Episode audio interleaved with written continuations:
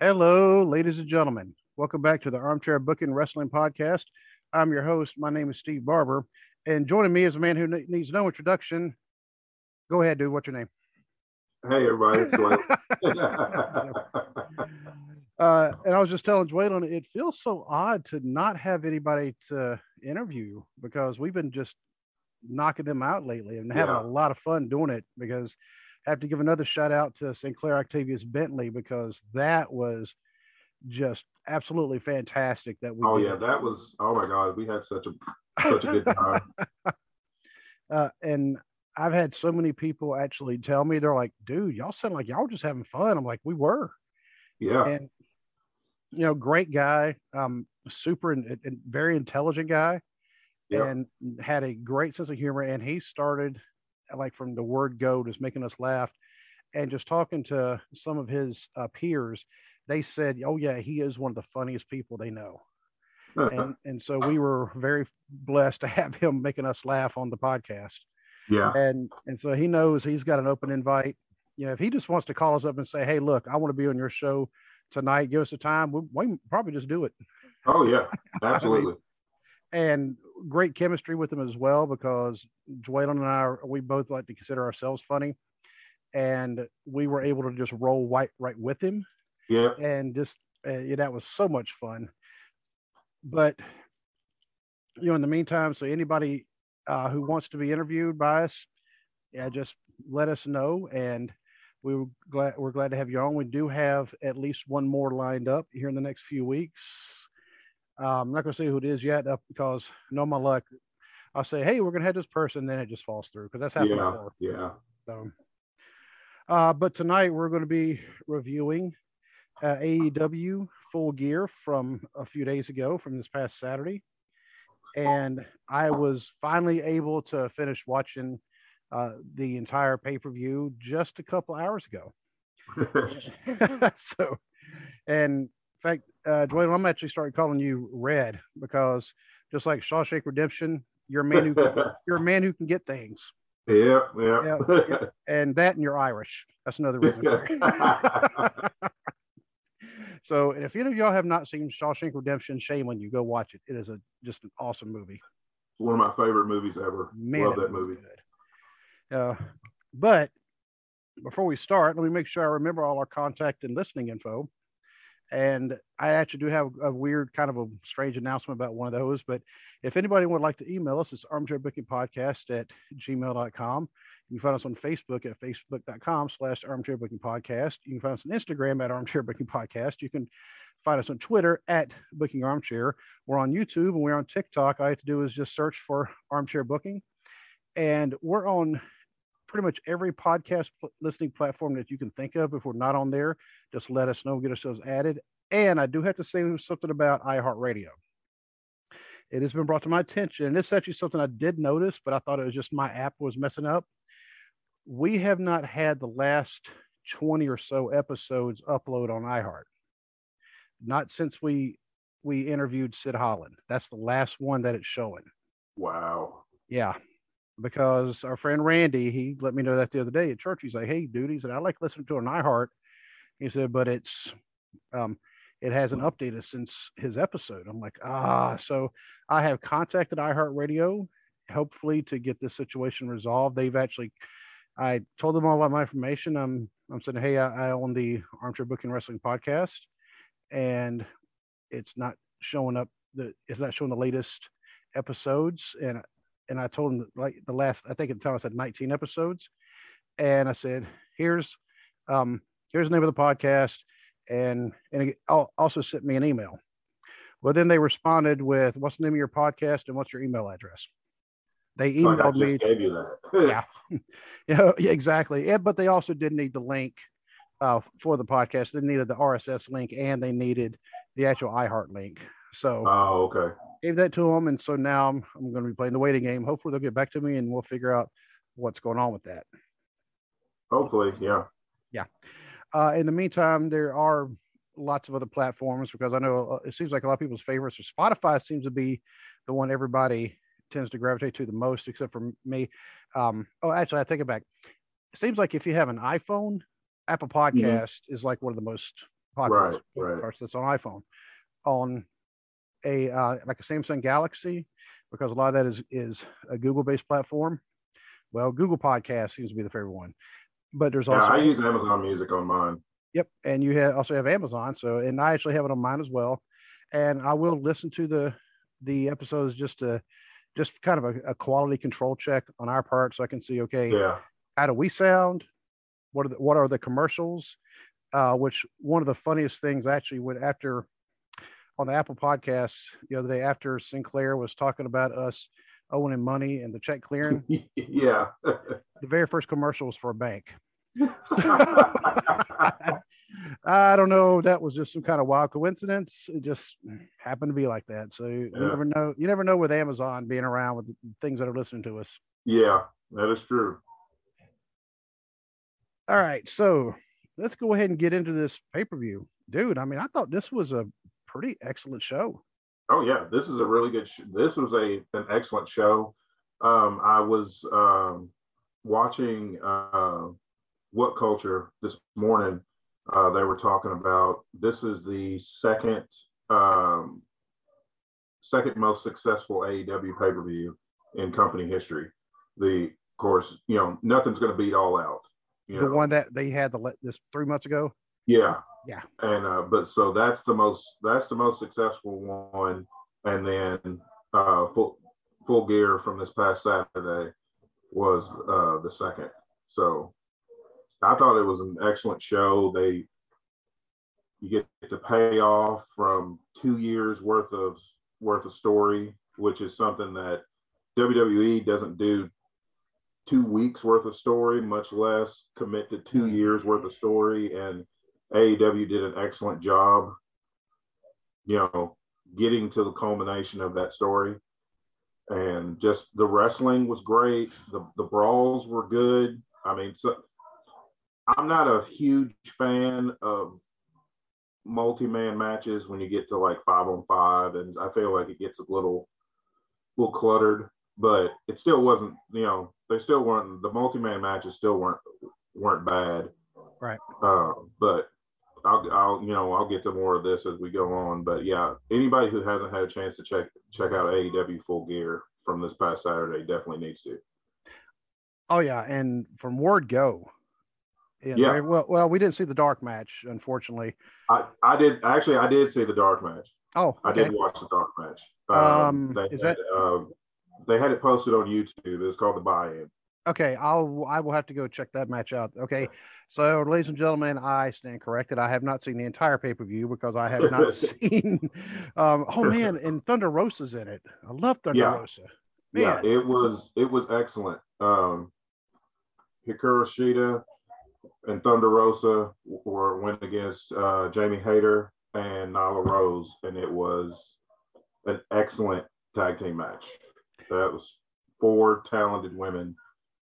Really, I mean, you wouldn't think it was the opener. You wouldn't think it was the the dark match, so to speak.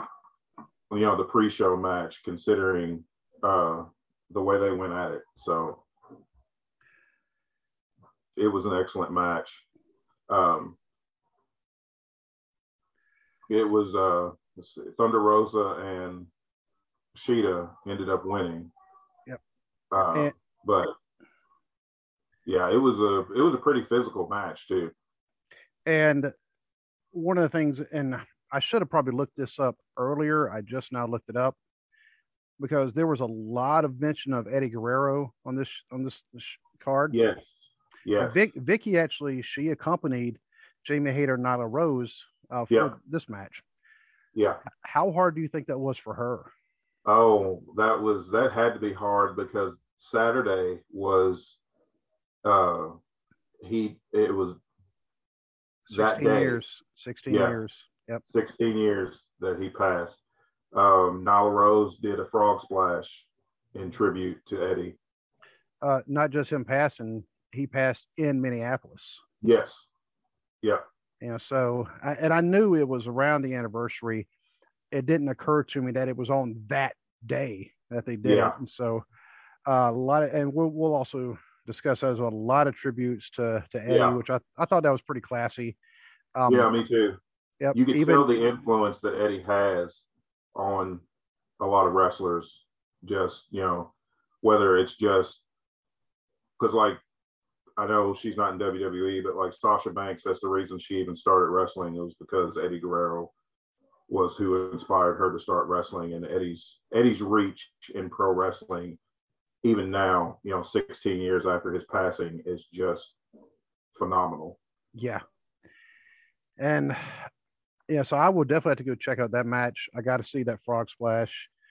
And and speaking of Nyla Rose, kind of a or not Nyla Rose, but Thunder Rosa, uh, this Saturday there is going to be some women from the Northern Wrestling Federation who are going to be traveling down to Texas, and they're going to be wrestling. And she is going to be the one uh, that, what I understand, I think she's actually the one heading up the card.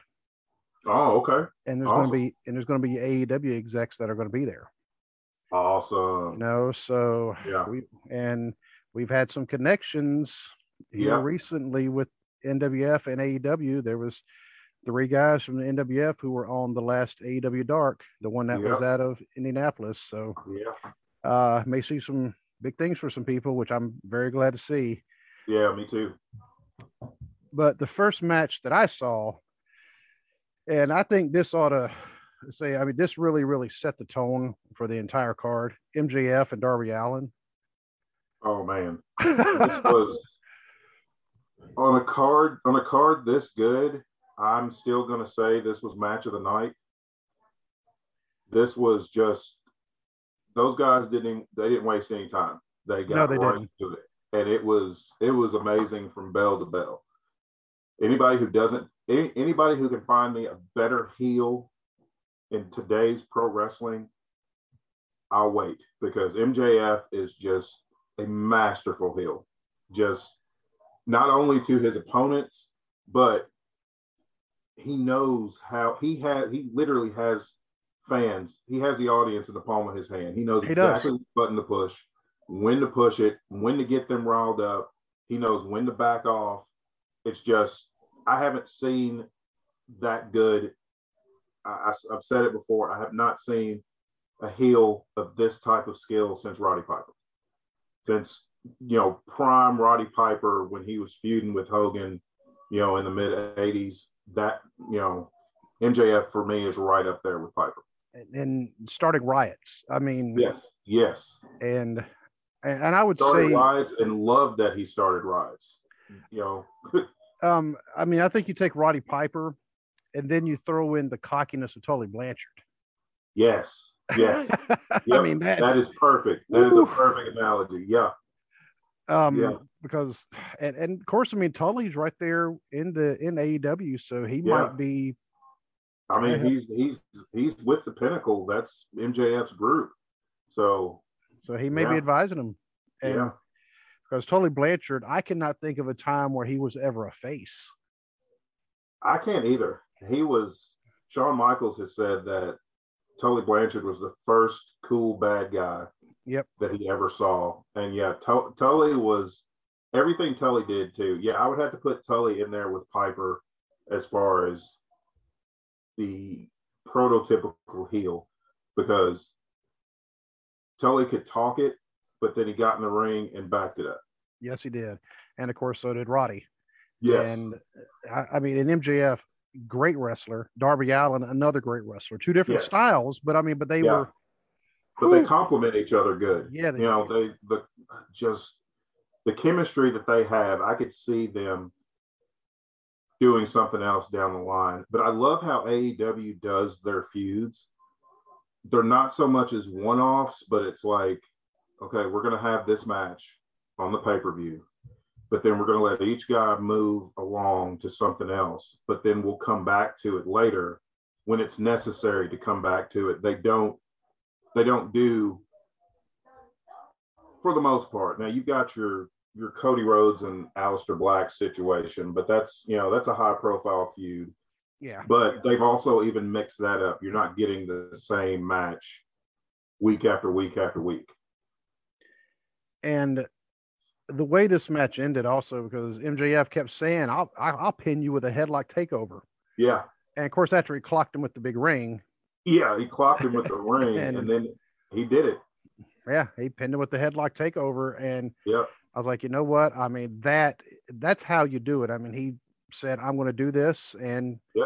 technically, I mean, you look at it on in the history books, is going to go down as he pinned him with a headlock takeover. Headlock takeover, yeah.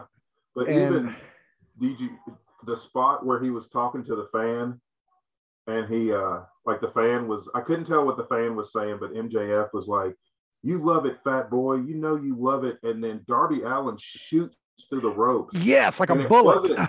he didn't have his hands out like most people do with that dive. He took it. He took it all with his shoulder. he yeah, did. he looked like a. It was like a rocket coming out of there. He uh, hit MJF, and I'm like, oh, that. I had. I, I had to. That. I had to rewind that. you know, I was like, ooh, and then I mean, they were just him doing the coffin drop off the top onto the of course then he hit you know he, he, hit the apron and then yeah them doing all these they were they were getting crazy in there and you know as soon as they got to the back i mean they had to be shaking each other's hands saying yeah oh they had to even the beginning the anybody who says either one of these guys can't wrestle you need to watch the first three or four minutes of that match because the chain wrestling that they did was fantastic yeah uh, i was about to say their chain wrestling was actually off the chain yeah. I mean, it, it, was amazing. And some of the moves, I mean, they and they look like some of the old style mid Atlantic or yeah. you know mid South, mid Southern world class. I mean, it was actual wrestling, and I absolutely loved it. And you know, great match. And of course, I mean, that, they set the bar pretty high. They did. They oh. yeah. Talk about getting the crowd hot for a show. That's how you get a crowd hot for a show. Did was there an Eddie tribute in this one? Did, uh, did one of did Darby hit a frog splash? Uh, Darby didn't hit a frog splash. Uh, MJF did the Three Amigos.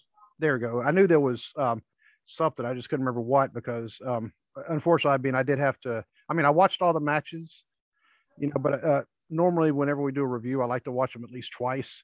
Yeah. Yeah, but unfortunately, I mean, I just um, you know, work whatever. Yeah. I mean, paying Trust bills. Me. I know. but uh, but the next match, you know, with the Lucha Brothers against uh, FTR, uh, Dax and Cash, somebody yeah. pointed out, are they okay? Were they influenced by Demolition, which with Axe and Smash? They they were. And I was they, like, they wow, never thought said, of that. Um, that's why when they left WWE and they had to change, of course, they had to change their names Right. And that's why they went with those names as a as a nod to demolition. they they did a tribute to demolition with the names, tribute to the Midnight Express with the music. And then of course, you know, they're to me, they're like Tully and Arn made over. Oh yeah. Uh, plus a lot of sprinkling of some of the other uh, great tag teams that we've had because I, I mean I've seen them do the heart attack yeah. And that was in tribute to Jim Neidhart right after he passed away. Yep. Um, but, uh, yep. you know, very classy. And yeah. I'm pretty sure, um, actually, did they, when Animal passed away, did so, somebody had to have done a doomsday device? They, uh, they did. They did the doomsday device. Okay. And yeah. yeah, so these guys, I mean, they are definitely students of the wrestling game. Yes. Uh, you know, um, in particular, obviously tag teams. And I like the Lucha Brothers. And oh, yeah, I like them. They were. Um, I first I first saw. Uh, well, he goes by Penta. It was, uh, but uh, he did go by Pentagon. But I think it was something with AAA and they own the name or something. Right. But I saw him in Phoenix in Impact. Like Penta's debut match in Impact, he won the world title. It was him, Ray mm. Phoenix, and Austin Aries was defending. Penta won the match and won the world title. Uh, Penta and Phoenix have been the Impact World Tag Team Champions. Uh, so that's how I discovered them. And then I went back and watched stuff from Lucha Underground. Those guys are amazing. Just phenomenal singles wrestlers and phenomenal tag team wrestlers. And I like I like this match and I like they they also had some Eddie uh, tributes yeah. in there. Yes, yes. Um, and one of the little things when just the kind of I don't know what you call it, the jiggle. Yeah, the little shimmy that Eddie yeah, the little shimmy. Yeah, yeah, and as soon as you see somebody doing that, you know exactly what they're doing. yep, And you know, of course, I mean, this match we knew it was going to be high flying, but also with a lot of good wrestling moves, a lot of good tag team moves, and um, great match. And it, it just had to it had to follow. it just had to follow that that caliber match between MJF and Darby Allin. But yeah, this was definitely not a bad match by any stretch. Uh, and I, no, yeah, you know, and what I mean, they put on a both teams put on a tag team clinic. Yeah, I mean, they really did. And you know, I'd say Harwood and or Dax Harwood, Cash Wheeler, FTR, Um, I see them being a team. You know, unless something catastrophic happens, I see them being a team for a very long time yeah, because that I mean that's their goal is to you know resurrect the classic tag team wrestling. yep. The uh, you notice at the end when they had the um, when they put the mask on and they Yes. were talking about Yes. the reason that I've I've heard I I haven't see I haven't read confirmation, but I did see today that there it's been rumored that um that Dax legitimately got rocked during the match, and so that's why they did the Oh. mask thing, but because I think it was on a um, spin kick from Ray Phoenix. Okay. And I, I think, from what I understand, they're saying that Dax got rocked, so uh, Cash had to pretty much carry the match from there on. You could, I mean, Okay. you couldn't really tell that Dax was kind of out on his feet, but from what I'm what I've been reading, he was. So that's kind of why they did that finish with the masks to kind of because this way they could kind of say, well, you know, the the the wrong man got pinned because Cash wasn't the legal man. Right. And so they could extend the feud without having to have this big convoluted reason. It's just like, well, you beat us, but you beat the wrong guy, so we want a shot at the titles. But it, And- it didn't affect the match. I mean, all four guys worked their butts off. And the fact they had a mask ready and waiting means they Yeah. may they may have been trying try to pull off a, a Killer Bees tribute. Yeah. Uh, who was that? Uh, Tony Schiavone referenced that. I- Okay. I, remember hearing him say that on there, talking about the Killer Bees. Yeah. And the next match, Bryan Danielson and Miro. Oh man. Uh, a little more brutal than what I would have thought, but I still liked it. Yeah. I Um, figured it was going to be because you know Daniel Bryan's pretty. You know, I keep saying Daniel Bryan, Brian Danielson. Jim Ross did it too several times, and he kept correcting himself. But I mean, you've got a guy who's been somewhere with a certain name for a decade. yeah, It's kind of hard to make that switch. But Bryan Danielson, he's he's got a stiff style anyway, and then we all know Miro is, you know, mhm. stiff and tough guy, and they didn't hold anything back. They gave they they gave as good as they got. and I was glad to see this match end on a submission because both the guys, I mean, they have Mm-hmm. submission moves as their finishers.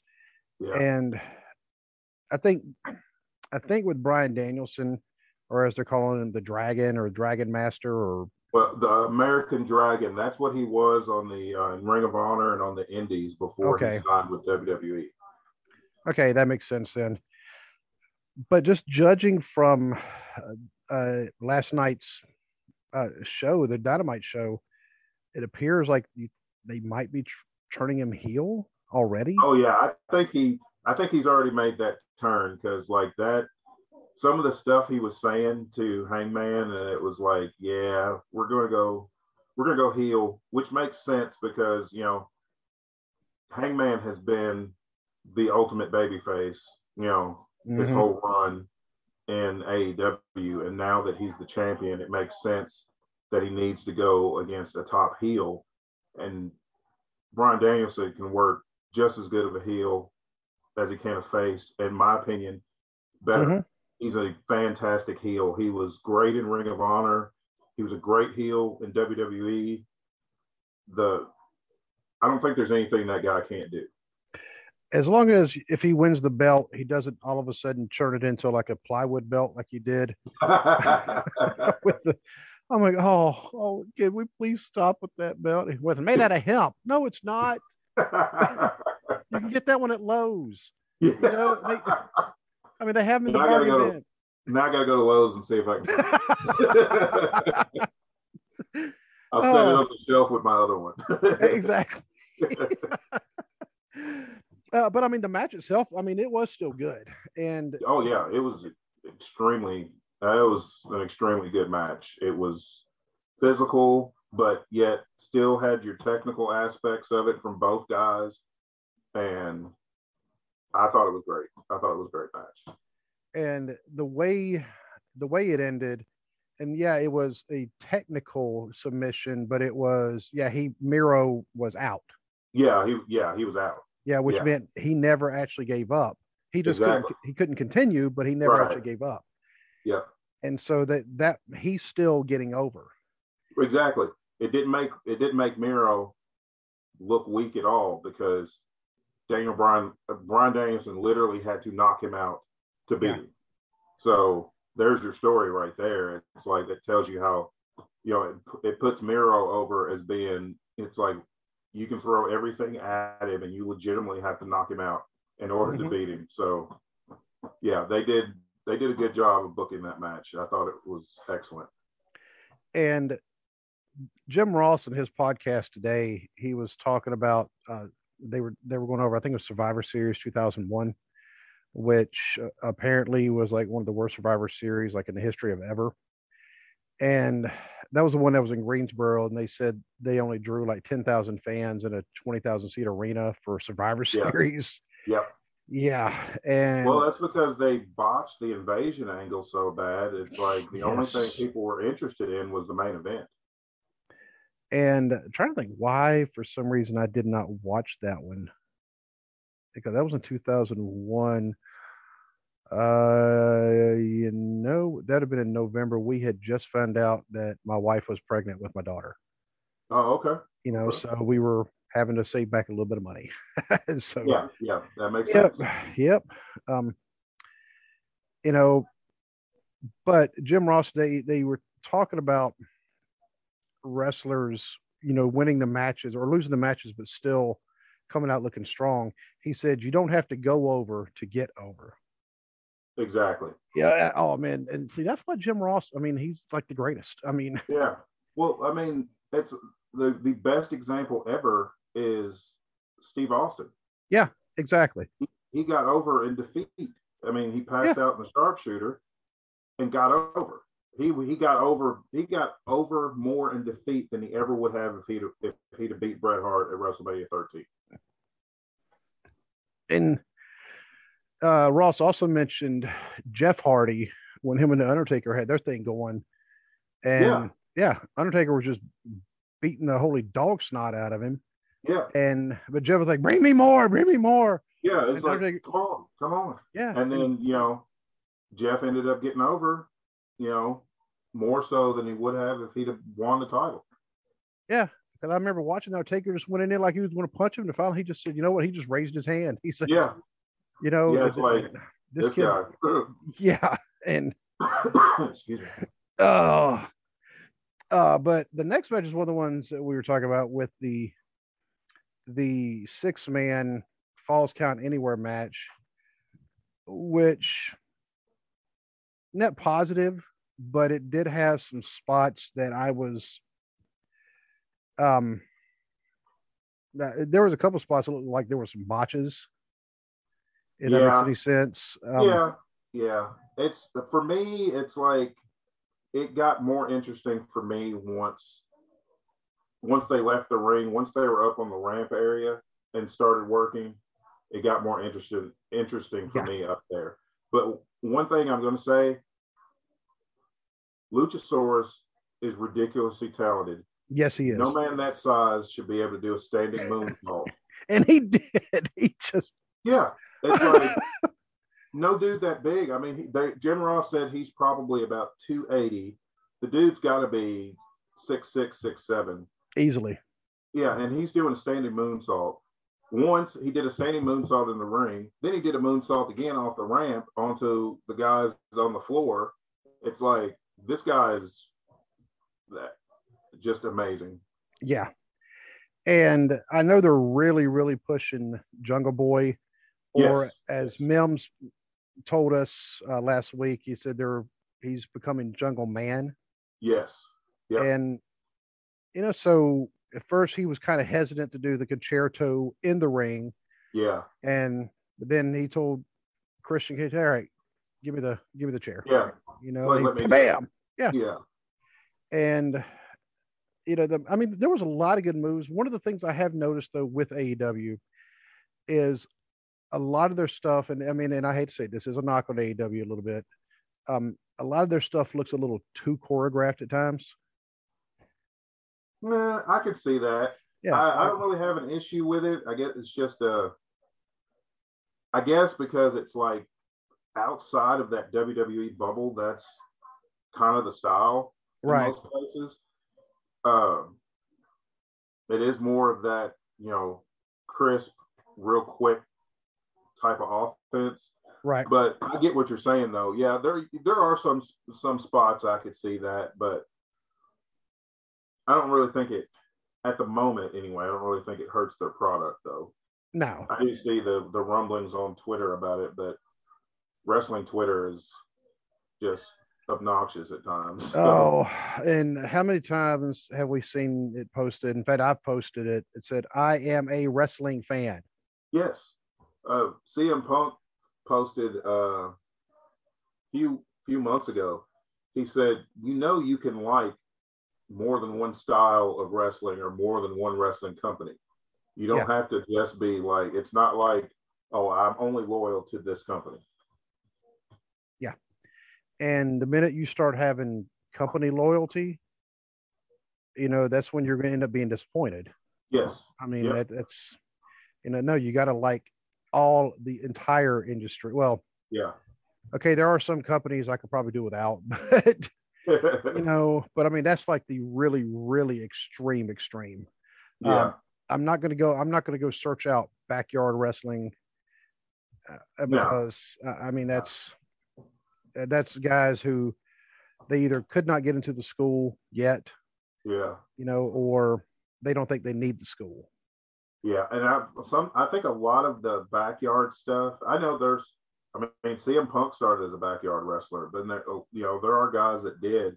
Hardy started out that way, but I think a lot of this current crop of backyard wrestlers, I think they feel like I'm athletic enough. I don't need the, I don't need the school. I'll just you know, I can do this without that training, and it's like it's more than just the moves you get trained on. hmm And I, I can't say uh, this for CM Punk because, um, I mean, I don't know uh, a terrible lot about his background, like he, how he got started, but I know with, with, with the Hardys, I mean, yeah, they started out, in fact, I mean, it was in their own backyard, Yeah, but then they, they eventually moved it like inside because they live in Cameron or lived in Cameron. Well, I imagine they still live in Cameron. And they actually managed to uh, procure was basically like a warehouse in Southern Pines, North Carolina, Mm, in which okay. in that in that area, I mean, Southern Pines at the time was the bigger town in that county. Uh, now Pinehurst has actually surpassed it because of all the golf.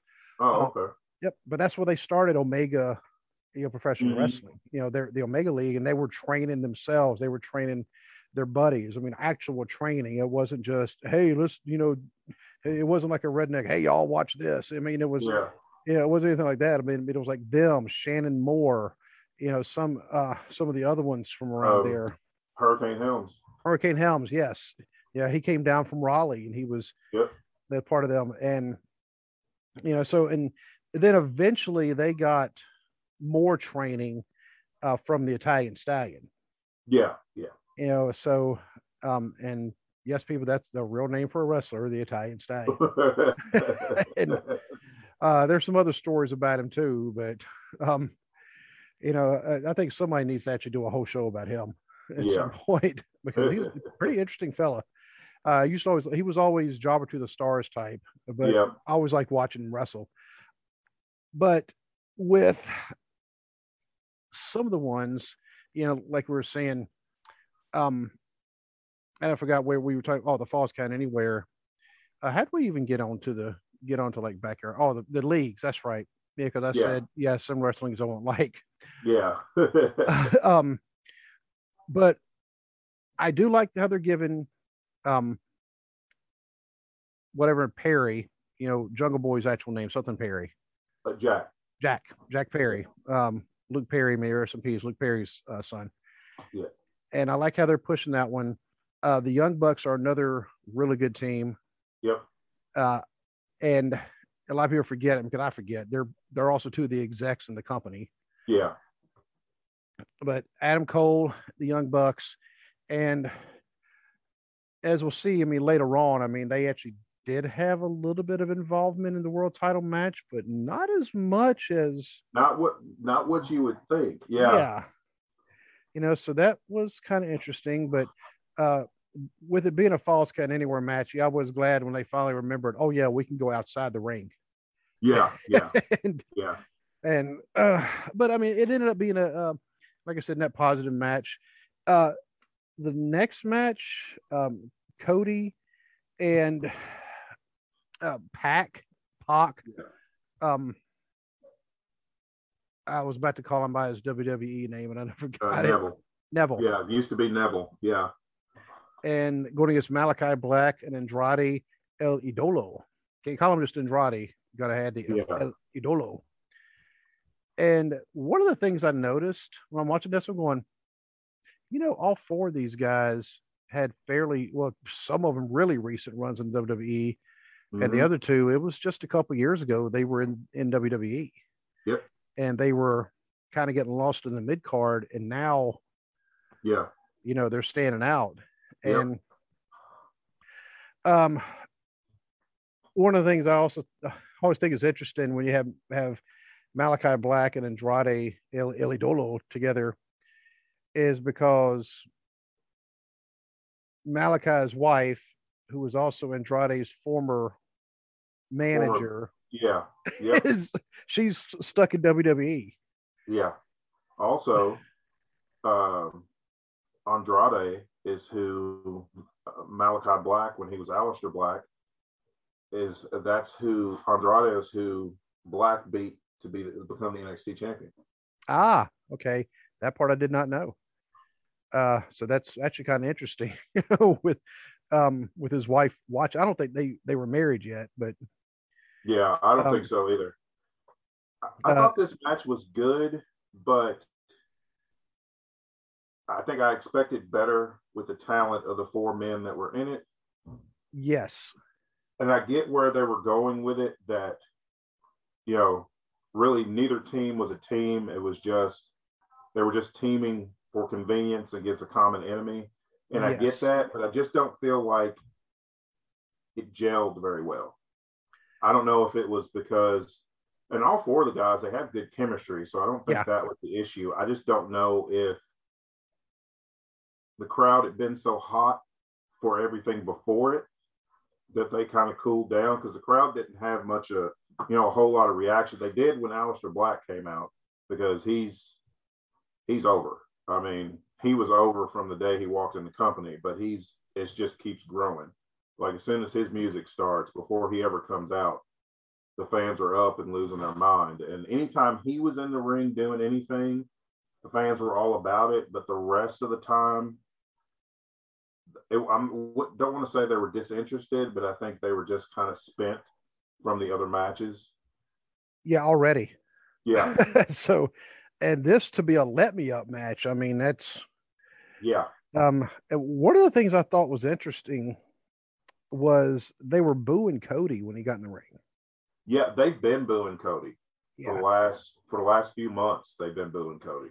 and I think they're booing him, like not even the character, they're booing him Yeah. because of the involvement with the reality shows and Yeah, and they've kind of they've worked that into the storyline to where, you know, his, you know, the his circle has kind of, you know, storyline wise, his circle has said he's gone Hollywood with the reality show and the game show and all that stuff, and his focus isn't where it should be, and uh, I think there's some real life animosity from the fans, which I don't really get because it's like he's not doing anything that any other pro wrestler has done or will do.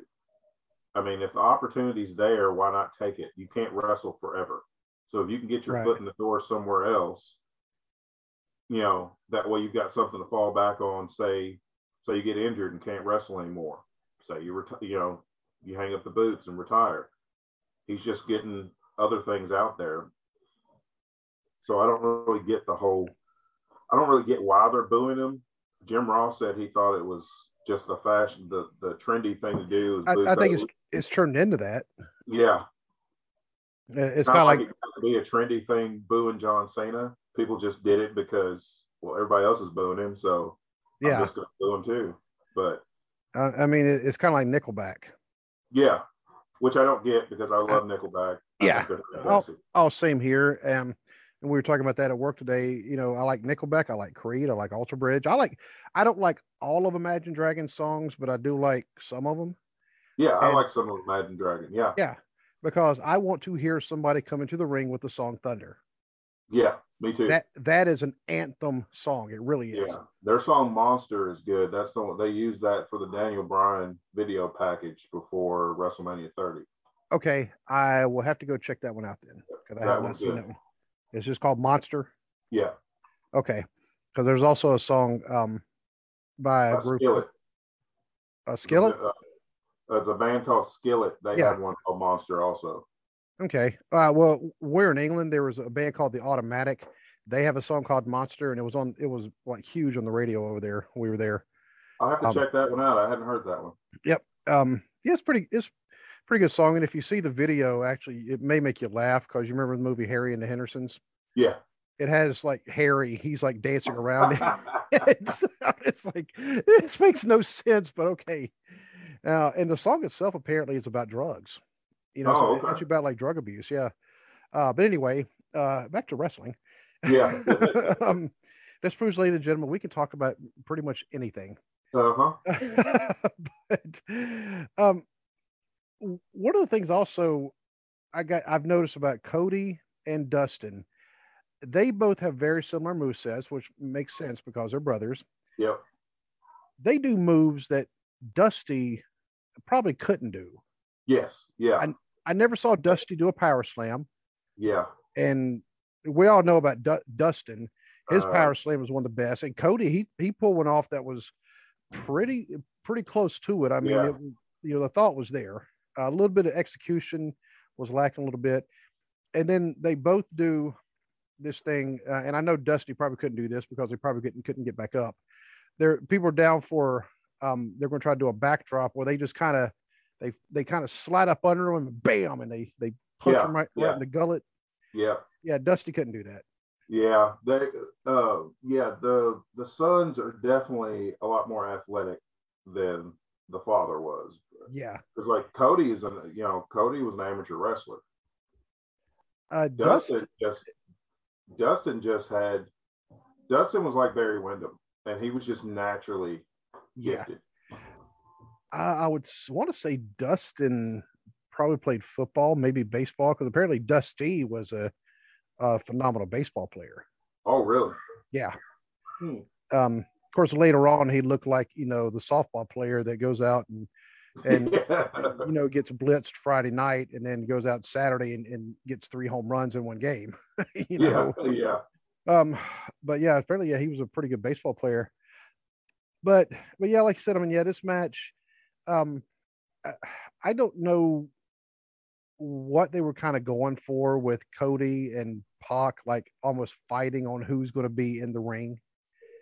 Oh, because uh Pac is just he had said in an interview like right before the pay-per-view started, he said that uh uh that basically this was just an ends to a means and he's like this little relationship we have once this match is over then it's done because the only pe- the only people that Pac is like friends with is the Lucha Brothers Okay, as far as AEW goes. That you know, as far as like Right. storyline and everything, he's he's his character is a miserable human being, and he doesn't like anybody but them. Oh, he looks like it. I mean, he has like you know, he has like the perpetual boo boo face. Yeah. but, um, but I mean, his move set is fantastic. Even though the was um, they call it the black arrow now. It was the red arrow when.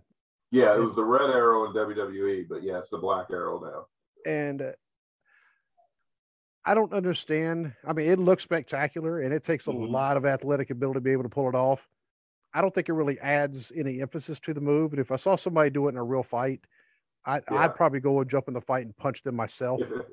Say, what I are you like how he usually does it though, because here the last few months, he's done it to where his opponent is laying on their stomach.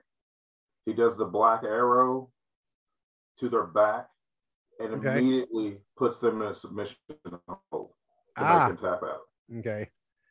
Yeah, that does make sense. And the next match, um, I like Britt Baker. And you know, I like I mean I like her as champion. However, Mhm. I was wanting uh Tay Conti, Ty Conti, uh, to win this one. Um, you know, but of course, I mean I didn't get my wish. um but i didn't get to, this one was one unfortunately um I'll, i need to go back and watch it again because this is when i was starting to get distracted by work yeah. and you know so uh and that's one of the things i mean whatever you're whatever you're doing to pay your bills that has to be your priority yep.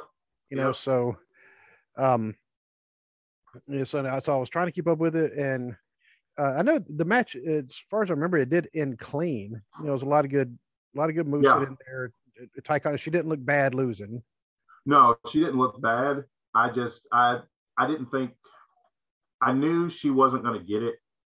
I think she will eventually win the win the world title. I just don't think she's ready for it yet. So I think that it was a good call to keep it on Britt. and Tycon being legit with the mma Yes. yeah that's uh, you know when any- anytime you, you get the title put on somebody who's like that uh, of course britt baker i mean it's not saying she's not legit Right. Um, but I mean, I, I think she does a lot for the women's division. Nobody's nobody's mad about Britt Baker holding the title. No. You know, no. so she's, she's kind of she's taken that division and put it on her back. Yep. And and just think if she punches you in the mouth and loses a tooth, you know what? hey, She'll immediately fix it. yeah. Now we do need to find out why she didn't respond about Chris Demise because that was a real injury the man had. yeah. Yeah. Uh, uh, uh, you Yeah. know, and I tagged her on Twitter and she didn't respond. We're like, hey, um, you know, Like, he, uh, he, he, he, Dr. Baker. yeah, Paige Dr. Baker. I mean, he he broke half his tooth in the ring yeah. again, apparently against Warlock's 40 pound butter covered biscuit head. but, uh, but anyway, but yeah, the match, like I said, I'll, I will have to go back and rewatch this one, you know, and I do feel kind of guilty about that, but it was just a case of just timing.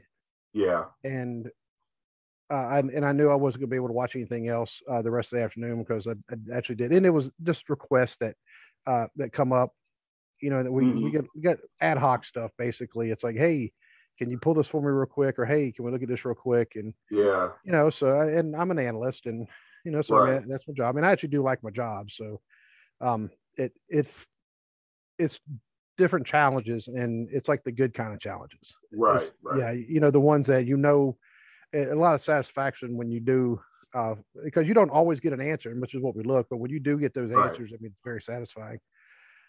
Now, CM Punk and Eddie uh, Kingston. Um, this feud, I don't see it ending anytime soon. By the way, this was the shortest match in the card at 11 minutes. Oh wow. Yeah, It was it was a fight though from the jump. I thought it was honestly, I thought it was over when Eddie hit that spinning back fist the, the very before the bell rang. before the bell rang. Yeah. I thought it was done because that looked nasty. And oof. and the way after the match ended, and you know, with CM Punk, I mean, hitting, moving, um, clean victory, and then he held his hand out, and Eddie he just walked out. Yeah, I was like, oh, okay, so they are going to be pushing this more. Um, I didn't rewind it to when Punk all of a sudden started bleeding. Uh, uh, I'm trying to remember how that happened. I mean, it was outside the ring, but do you yeah. think do you think he bladed or you think it was hard way? I think it was hard way. Okay.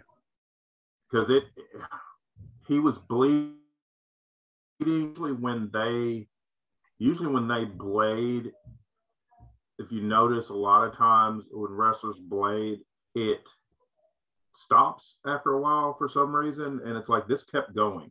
Yeah. And it, it, it didn't you know it wasn't just like he his face wasn't just painted with blood but it was just like it just kept trickling yeah. like the whole the whole rest of the match and i love jim ross's commentary on that. He said he's going to lose energy yeah. because of that the blood coming out. So eventually yeah. he's not going to be able to wrestle. I was like man jim ross adds so much. He really yes does. he does. yes he does. And uh very i mean this would this ended up being a fight. Yeah. Um but and you knew it you knew it was gonna be though because like the look on Eddie Kingston's face, you could tell that this was this was wrestling at its best because mm-hmm. it was a great storyline steeped in reality. Mm-hmm. You can tell that there's some animosity from their indie days that they've never got to work out because they've gone different paths in wrestling. And the look on Eddie Kingston's face, because like Jim Ross even said, he's like, look at the man's eyes. He's like, he's usually very animated and we got that grin on his face, and he's like, and he's got, you know, he had that thousand yard stare. He yeah. was in the zone, and Punk was too. Punk didn't pause on the stage to say it's clobbering time like he always does. He came out in fight gear. Yeah, they they knew it was going to be a fight, and and it was. I mean, it was from yeah. Well, before the bell rang. Yeah, even before. I mean, that spinning back fist was nasty. Oh, and that he was... nailed him with that. Yeah. And it's part of that makes me wonder. I mean, like you were saying, I mean, there is some real animosity. Mm-hmm. Uh, how much of this was maybe part of a shoot fight, you know, or they're well, saying, you know what, just lay it in. Some of that stuff that uh, CM Punk was saying on um, Dynamite and Rampage, you know, leading up to this match, Bryan Danielson confirmed that in an interview that that was, you know, those were legit feelings. He said those were legit feelings on my part too. He said, he said my issue with Eddie Kingston was always the guy has so much natural talent, but he doesn't always put in the work to get to that next level. Ah, okay. And he said that because like when Punk was like, it wasn't just me, it was Danielson, it was Joe, there were other guys who saw this in you, but then were disappointed because you didn't take advantage of what you were given and put in the work to get to the next level. And Bryan Danielson confirmed he's like, he said that was always my issue. He's like, you watch him wrestle and the guy's amazing. But he's like, but there's guys like me and Punk and Joe that we hit the showers, then we're watching tape and we're analyzing things to get better for the next match. And he's like, and Eddie's not doing that. And that was our issue with Eddie. And it kind of makes me wonder who, you know, Eddie had. I remember he did not have like a mentor to actually pull him aside and say, look, you know, this, if you want to be successful, you yeah. need to do A, B, and C. And I think some of the issue, I don't want to speculate because I don't know the man personally, but he has been very candid about the fact that he has suffered with severe depression issues. And so that may, that I'm sure that that has been a, been a lot of what's going on because as someone who suffers from depression issues, I, I understand it is. Oh, same here. Yeah. Oh, yeah. It's exhausting. Yeah. And I can't imagine being, you know, it's exhausting for you and I having those issues in everyday life. I can't imagine being a professional wrestler in that type of environment and having to deal with depression issues. Right. And because uh, I mean, like you said, I mean, it just sucks the energy right Yeah. out of you. And sometimes, you know, you don't feel like hanging out, watching tape, and you, know, you just want to go back, uh, you know, wherever they're at, go back to the hotel room and just go to sleep. Yep. Yep. And- and- alone. Yep. And I get that. And, and, you know, maybe that's another case of somebody should have noticed Yeah. Yeah. and pull them aside and said, "Hey, you know what's wrong?" Or, "Hey, let's let's sit down and watch this tape." Yeah. You know, maybe it's a tape of yourself. You know, let's critique this, or maybe it's a, okay. You know, watch this one and, and read this and watch this, because like Bryan Danielson said, uh, I mean, the ones who've made it higher I, Mhm. are the ones who they did. They took that time to Yeah. watch the films or to watch all the other matches. And because Steve Austin said it was Dutch Mantell when when Austin came out of the ring one time in Memphis, Dutch Mantell grabbed a chair and said, "Sit down. You're going to watch every single match." Yeah. And he said he made him do that. He said, "You need to do that so you know what's going on." He said, "So you Right. know, you know how to do the moves." And and if Eddie Kingston wasn't doing that, I mean, part of me does say, yeah, it's on him, but the other part, you know, because you and I both know about depression, Mhm. And we both know, you know, it's Yeah, I think it's a mix. I think it's a mixed bag. I think it's a combination of both, and I just I'm gl- I'm honestly glad because I've I've always liked Eddie Kingston. I've watched him for years on the Independence. He was in Impact. Um, I'm glad he's got an opportunity to be on the national stage. Yeah. And I think he will. I mean, I think he will get bigger. Yeah, Um, he definitely, uh, you know, deserves it. I mean, as long as he's been around, um, he it may take him moving to another company because you know to kind of get away from the familiar. yeah, You know, go do something. You know, get out of your comfort zone, go do something unfamiliar, and you know, learn a new hold.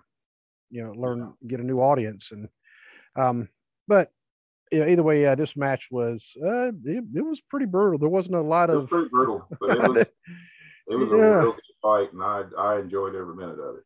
and Punk doing first doing his John Cena.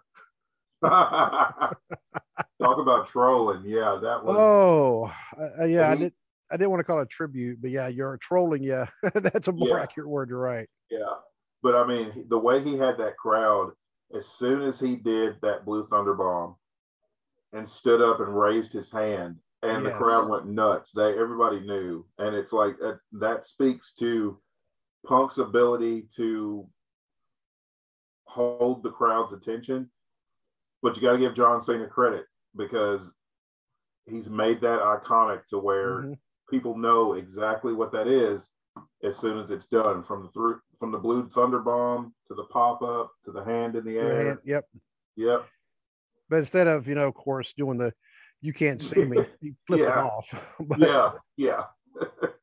but Punk didn't he also land a five star frog splash? Uh, I'm trying to think. I know he did a tribute to Eddie. I'll have to go back and watch it again because I can't remember if he did a frog splash or if he did the Three Amigos. I'm thinking he did the Three Amigos. Okay, because I know now in the next match, Yes. Uh, the inner circle, yeah, that one they definitely had some tributes there. Jericho did a frog splash. yeah. Um, was it Sammy that did the Three Amigos? Sammy did the Three Amigos, yeah, and I think either Santana or Ortiz did a tribute as well. Um, this match, I thought was a little too much. There was just There were there were too many people involved. I think if it had best been like three on three. it's just been like Jericho and one of the members of Inner Circle versus Dan Lambert and one of you know one of America's top team or either Scorpio Sky or Ethan Page. I just think five on five was too much for what this was. I did like the Prince tribute when Jericho pulled the sign. Yeah, I was like, oh my, oh my and and it was the Prince symbol. I, as a huge Prince fan, I appreciated that. Um, of course, I loved the, the Eddie Guerrero tribute. You could tell Chris Jericho was extremely emotional. Yeah. At the end, uh, but uh, I, it wasn't a bad match by any means. It was just, for my taste, it was just. If it had been elimination style, I would have been okay with it. Yes, I was actually going to say the same thing, and and even though uh, the the Prince part was pretty cool, but there was a lot of silliness in this fight. There was there was there was a little too much silliness in this, yeah. in this fight, but I get it because now Dan Lambert coming out in the velour jumpsuit was fantastic, and he does you know he does a fantastic job of being a despicable heel. Yeah, I give him credit. You know, he's he does his job of getting fans to hate him. Um, but yeah, I thought this match would have went a lot better if it had been elimination style. and Especially if everybody on America's top team had got eliminated and it came down to Dan Lambert against the inner circle. um, I, I'll tell you what, Sammy Guevara, I think he, I think he's going to end up being like the next breakout star. oh yeah, he's he's definitely the future. That dude Yeah. is fantastic. I mean, And stuff not- he stuff he pulls off. He he's so, to be so young. He is so smooth yeah, with his execution on everything. and Jake Hager. I mean, of course, Jake Hager now he's been around a little bit. Um, Yeah, and and I still like him. Santana and Ortiz. I mean, they were great. They were doing a lot of good team moves.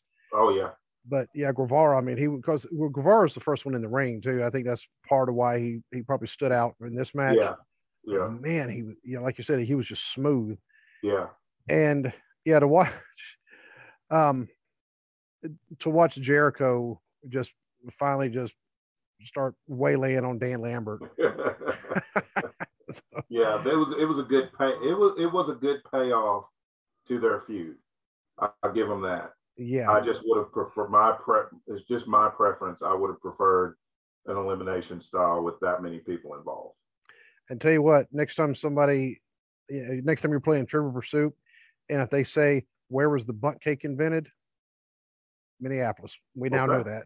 Yeah, but that. yeah, remember Tony Schiavone? He kept talking about the bunt that's cake. right. He did. Yep, he sure did. They said all this stuff is you know from stuff that was invented in Minnesota, uh, the water Yeah. ski. I'm like, the water ski, really? And, and he said in the toaster. Oh no, not the toaster. Some of their commentary was absolutely just killing me. And, And I, I, I don't want any I don't want any of our listeners to think that I am anti WWE because I'm absolutely not. But I've watched WWE for as long as I can remember, and I have no problem being objective. When they do something good, I'm going to tell it. When they do something bad, I'm going to tell that too. And the difference between AEW's commentary and WWE's commentary are night and day. It's Mhm. like the commentators do their job and they give you, you know, they give you information to accentuate the story that the wrestlers are telling. Yep. And in WWE, it's like with any other wrestling promotion in the world, the wrestling tells the story and the announcers amplify that story. But they also describe to you what's going on as far as moves and explaining the moves and things like that. WWE, if they tell a move, it's they're generally wrong, especially Michael Cole. He is for somebody who has been there as long as he has, he still tells he still says the wrong move repeatedly on different things.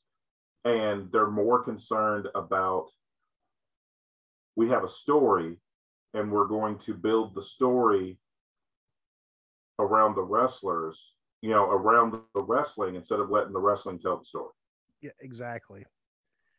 And and also uh, from what from what I've actually heard Jim Ross say, and I've uh, also read this, that McMahon and actually also Eric Bischoff, uh, Eric Bischoff, not not to the degree of McMahon, they did not like when Jim Ross would actually mention, oh yeah, so and so, yeah, they went to they played football at such or such college. Yeah. They You know- they didn't want they don't want anybody's background told. It's like they're so worried about staying in this vacuum. And yeah. it's like, you know, everybody that watches wrestling, if you're older than 10, you know these guys have wrestled somewhere else mm-hmm. for the most part. For the most part. Uh, there are a handful in WWE who actually started there in, yes. um, well, what was FCW, then morphed into NXT, and then you know, yeah. uh, even like Charlotte. Charlotte, I mean, she's an NXT, probably yeah. she's second generation, but she's still yeah. her and Roman, and yeah, there's some people that started, you know, started there, but your your Kevin Owens and your Seth Rollins and your Rey Mysterios and guys like that all came from somewhere else. Mm-hmm. They didn't start life in WWE. And especially any of them that came from a different country. Yes. Because do you think they traveled all the way there? Just no, they started there where whatever country they're from, like Paige. Exactly. It's like don't act like Shinsuke Nakamura started life in WWE. No. Yeah, especially when wrestling is huge in Japan. Yeah. And it's like, why not acknowledge? To me, acknowledging the work that a wrestler has put in in other places just makes them feel more important once they they've done all this work and then they've gotten to the WWE. So they put in the time. So why not acknowledge? To me, it's it shows a lack of respect for the work that these men and women have done in their career and I like the fact that other companies outside of WWE actually tell where people have, you know, tell people's background, explain the moves, even call the moves, because Vince McMahon doesn't even want want his announcers to call the moves in the ring. Uh, kind of a break break. Speaking of WWE, I just got a notification on YouTube about Cultaholic Wrestling. It says it's live, breaking WWE releases, and it looks like John Morrison. Oh. Yeah. Let's see if I got anything from Twitter. Uh, Let me see. Uh, there's my Twitter. Uh, looks like Morrison, Drake Maverick. Um, I mean, this is all. Um, yeah, I haven't gotten anything yet, but I'll keep an eye on it. I, yeah. I haven't gotten anything from the pages that I follow on Twitter, so it may just not have come through yet. But I'm not, if if John Morrison did get released, I hate uh, I always hate to see anybody lose their job, but good for him because they wasted it. Yeah, they've been. They did absolutely nothing. I know him and Miz had that brief run with the tag titles, but John Morrison has proved in other companies that he is a main event guy. And I think he should have gotten an opportunity in the main event. And I think this is going to be better for him if he does leave, especially since his wife has already been released. Um, according I mean, to, I wouldn't want, I wouldn't want to work somewhere where my wife got fired. So exactly. And according to a report from Fightful, the WWE have released John Morrison, Top Dollar, Ashante Adonis, Isaiah Swerve Scott, Tegan Knox, Drake Maverick, Shane Thorne, and Jackson Ryker. Isaiah Swerve Scott. Yep. They j- oh. think about this. Yeah. So, um, so Hit Row. It's you know done. how they they're done. Yeah. I was looking forward to seeing that because I'm like, okay, you know, this is a new faction and it looks like and they were so good on NXT. Yeah. They were so good. Isaiah Swerve Scott is on the indies, he was Shane Strickland. He was fantastic. He was I've seen him in Defy, I've seen him in CZW. The dude is incredible. You know, he's they always talk about, you know, certain people don't have charisma this dude's got charisma by the gallons. He is fantastic in the ring. I don't if the, if this is if they did release him, that makes absolutely no sense to me. Well, we'll find out. I mean, like I said, this is all uh, you know, just rumors right now. I'm catching this literally as we're recording this. Uh, this came in from, uh, like I got a because I have Cultaholic. I have they're one of the ones I actually get notifications about when they make a new video. Right, right and and so that's and they, they got it from a different source. You know, they got it from Fightful. So, so right now we're getting third hand information, but Yeah. going to be interesting. But we still do have the last match to talk about, and this match I think actually definitely um, it met its, the expectations of it. It was it was supposed to be a good match, and it was. Um, Hangman Adam Page d- defeating Kenny Omega for the AEW World Championship, and I'll tell you what. I mean, these two the the whole story behind the match, just the psychology behind it, with Yes. them, you know, they used to be friends, and then, you know, of course, a year ago, um, Omega wins the the title. They they kept saying it during the whole thing. He stole it from Jon Moxley, Yeah. and uh, of course, him and Adam Page, they were aligned back then, and you know, of course, Adam Page. I mean, he went off and had a baby. Yeah. You know, at least his wife had a baby, and Yeah. um, you know, but I mean, he went on his paternity leave and then comes back, and um,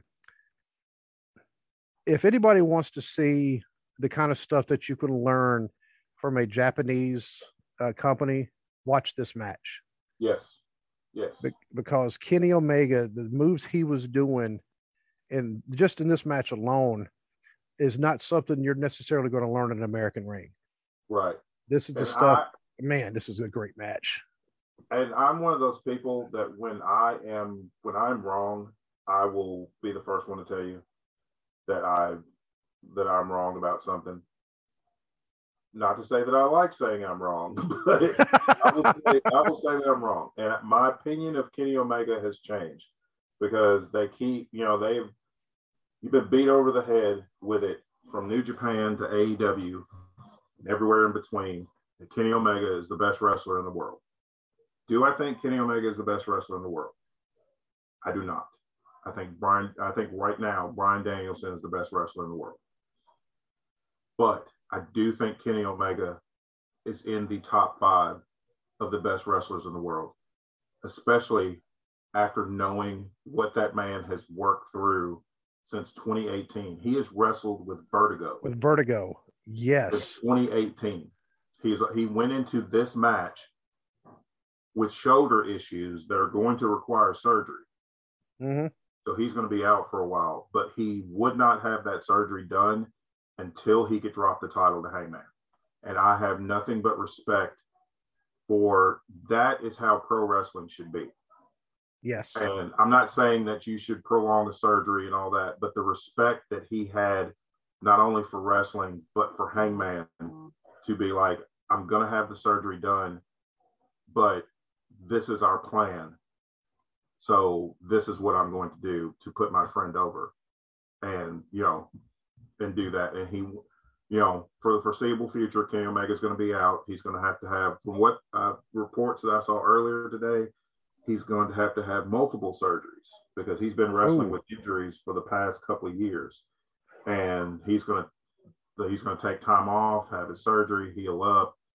Um, but, but Kenny Omega, if anybody that listens to our podcast, you know, get word to Kenny Omega. I've changed my opinion. You're absolutely one of the greatest wrestlers in the world. I have nothing but respect for you for what you've accomplished and for the professionalism that you showed in this match because there are a lot of wrestlers that would not have gone through that match. They would have just relinquished the title and went off and done their surgery.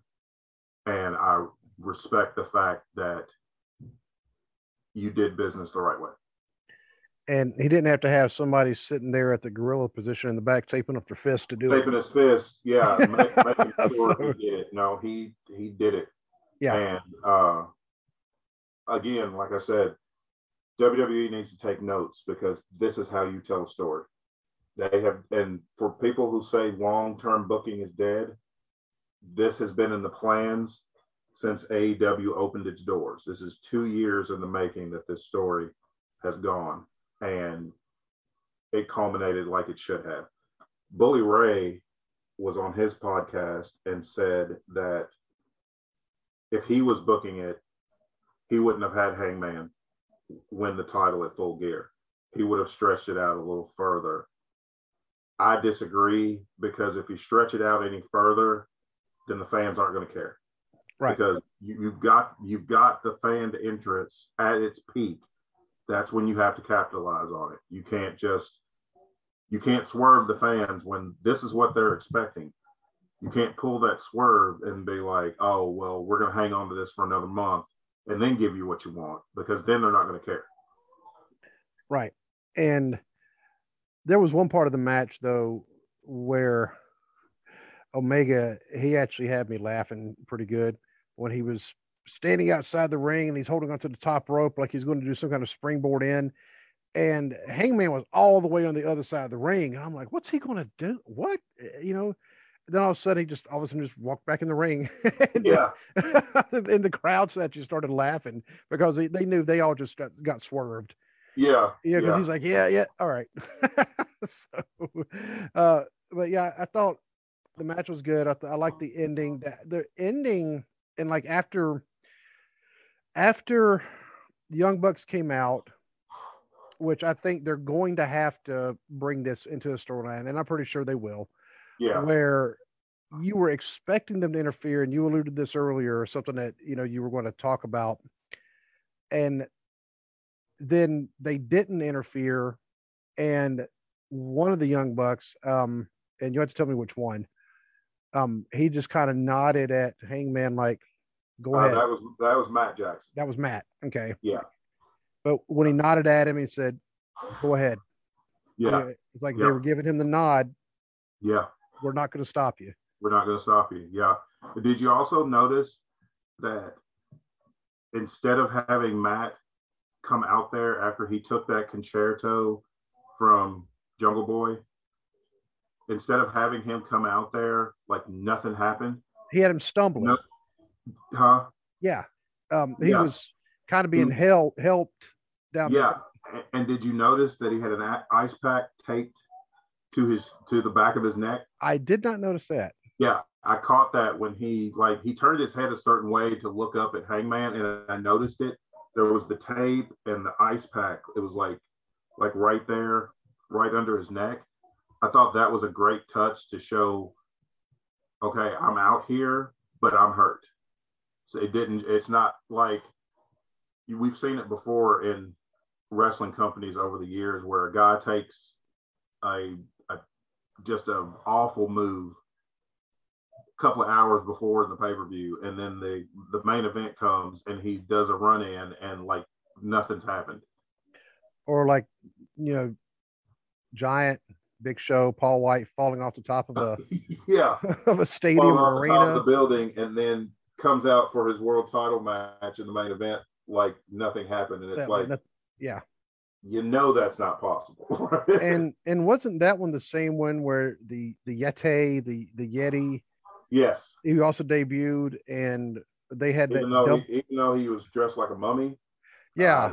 yeah It's like, why don't you just call him the mummy or something that looks sounds like a mummy? yeah The yet the Yeti? yeah No, I, you you know the Yeti. I'm thinking like Bigfoot. Uh-huh You know the Loch Ness monster, or not the Loch Ness, the abominable, the abominable snow, the abominable, the abominable snowman. That's a Yeti, not, not not toilet paper, dude. yeah I mean, I mean that that's the kind of like that's like a generic Halloween costume, you know. yeah But they had him do that double bear hug on Hogan, which looked really, really bad. oh that looks Yeah. terrible And uh, you know, but they had him falling off the building and just walking out, yeah and Yeah. then of course, Boss Man getting literally hung at WrestleMania 15, Yeah, WrestleMania. Uh, yes, WrestleMania 15. 15 in Philadelphia. Yeah, And next night on Raw, like nothing happened. It's like he got Yeah. hugged the night before. yeah, he's hanging from the cell, and then nothing. Yeah. Uh, uh, And and uh, so I, I like the fact that they AEW is good about their continuity, and that's what that's what you need in wrestling. It's like if you're going to start something, you got to follow up on it. You can't just drop it. You can't just get bored with an angle and drop it. you that attention to detail is so important in wrestling. Right. I mean, and every once in a while you'll have something happen to where they just kind of have to let it drop. Right. If But- injured or something beyond their control happens, yeah, I get it. But Right. but just the ice pack on the back on his on his neck was that that little bit of detail was fantastic.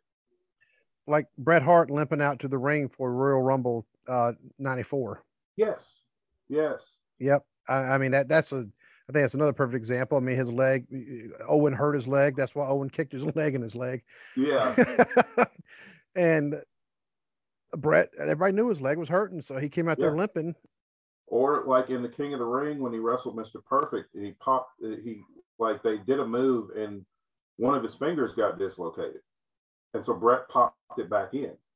And then Hmm. but the rest of the match, he would favor that hand to sell the fact that I got hurt, so I'm gonna keep selling it instead of acting like nothing's happened.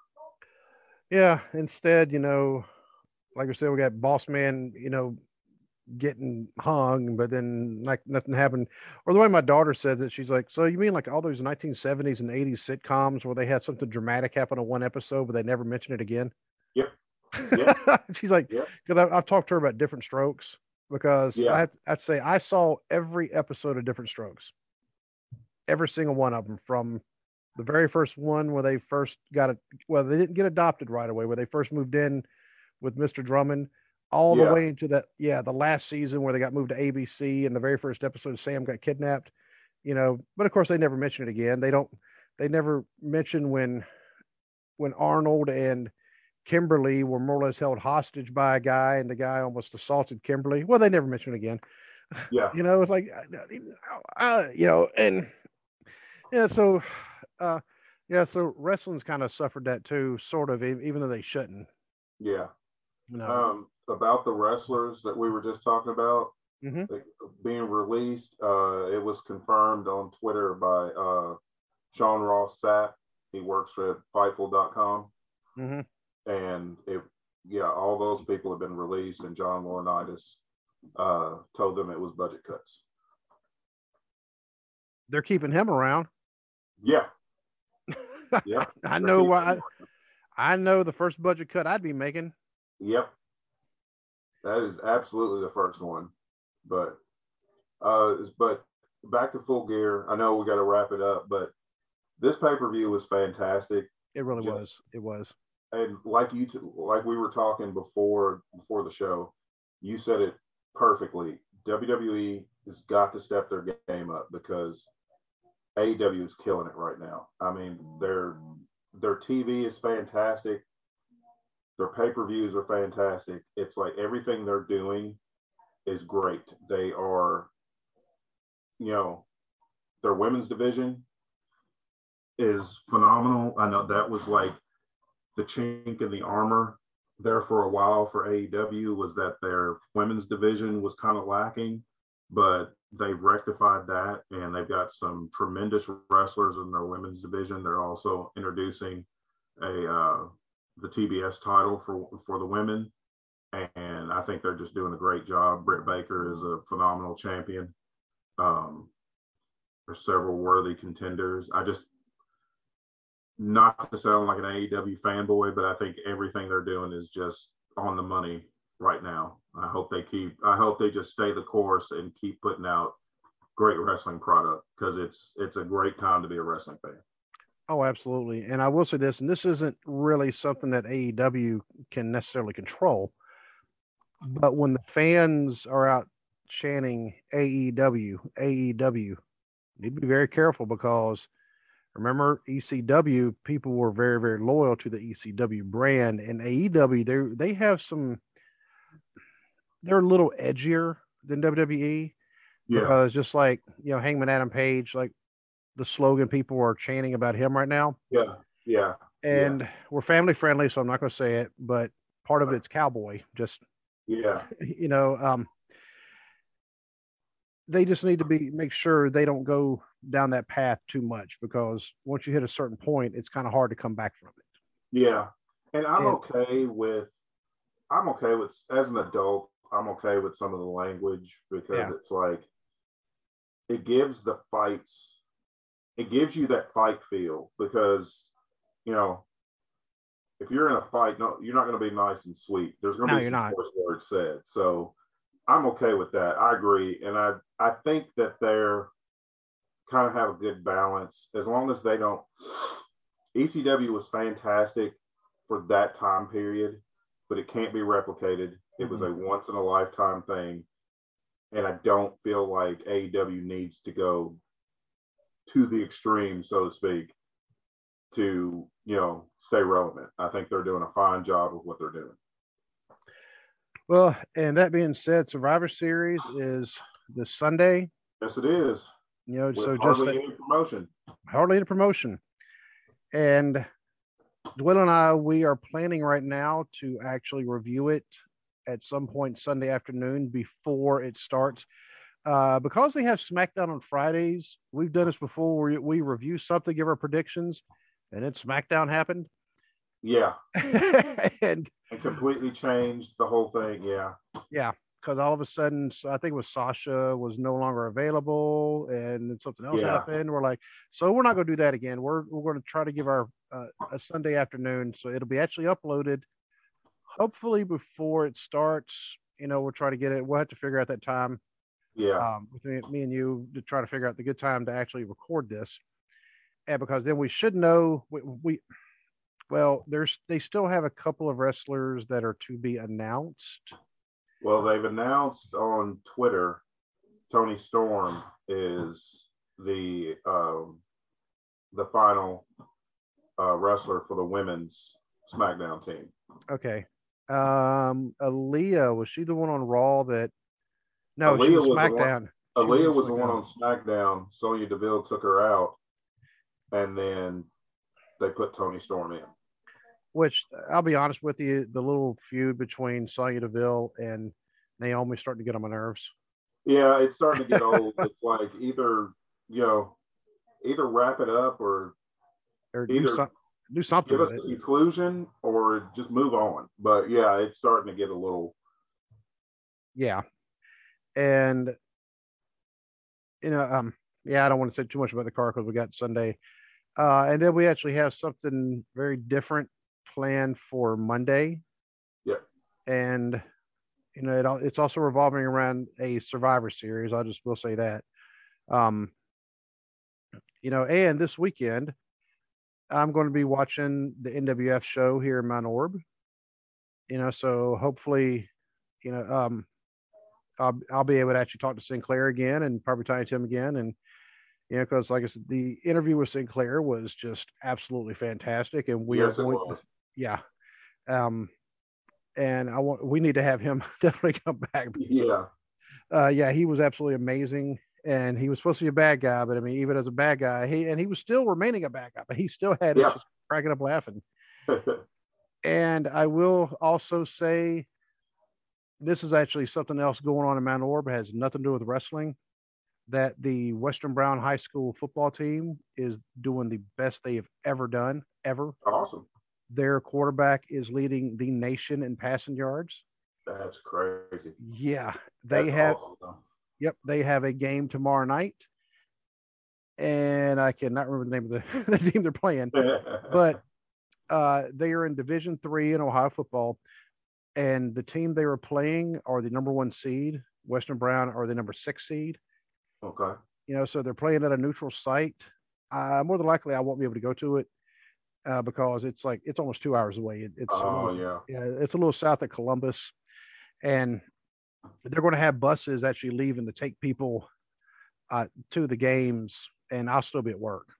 Oh okay. know so and it's supposed to be pretty cold but i just want to wish all those guys the best of luck because yeah it is the best that this particular high school football team has ever done and so i just want to give them a shout out and good luck guys hopefully you win because this kid dude he's lighting it up i mean he's already he's already talked to iowa state he's already talked to illinois he's already talked Really? to I mean, yeah he's he's talked to some you know division one fbs schools already Oh wow. And he's only a junior Really? yeah, he Man. gets. Yeah, he's in the running for Mr. Football Ohio, and if he gets two more touchdowns uh, the rest of the season, he will pass Ben Roethlisberger as far as touchdowns in a season. Wow. He passed up Joe Burrows a couple weeks ago as far as the yards. He's like number seven um, for all time for season yards in the state of Ohio, which I mean, Ohio is a, a football state. Yeah. You know, Kentucky's a basketball state. Everybody knows that. And O- Ohio is definitely a football state. Yeah. Definitely. Yeah. So, and it's not that Ohio doesn't have good basketball teams, does not that Kentucky doesn't have good football teams. You know, but That's what they're known for. is- what they're known for. And, you know, so I want to give all them the shout outs. And I believe that is it. So, yeah. so yeah. But all right. So, everybody that's listening, uh, thank you once again for listening to us. Yeah, definitely give us some feedback if you can. We've been getting a lot of good feedback from people lately. Um, even if it's something you think we might need to improve, but that's also some feedback we've been getting, and we've been doing some things that we can iron. It's not coming as quick as what we'd like because, well, some things take money. Yeah, and, and and then the other thing they take, which is more important than money, is time. Yeah. And time is more valuable than money because money can always always be replaced. Time cannot. Exactly. You know, so but we are certainly trying. We're taking every single bit of advice we're are getting and we're taking it to heart. And thank you again for all that, everything that y'all do, all the listeners. And we be we will be uh, we be we will be talking um we'll be talking at y'all later and God bless. God bless.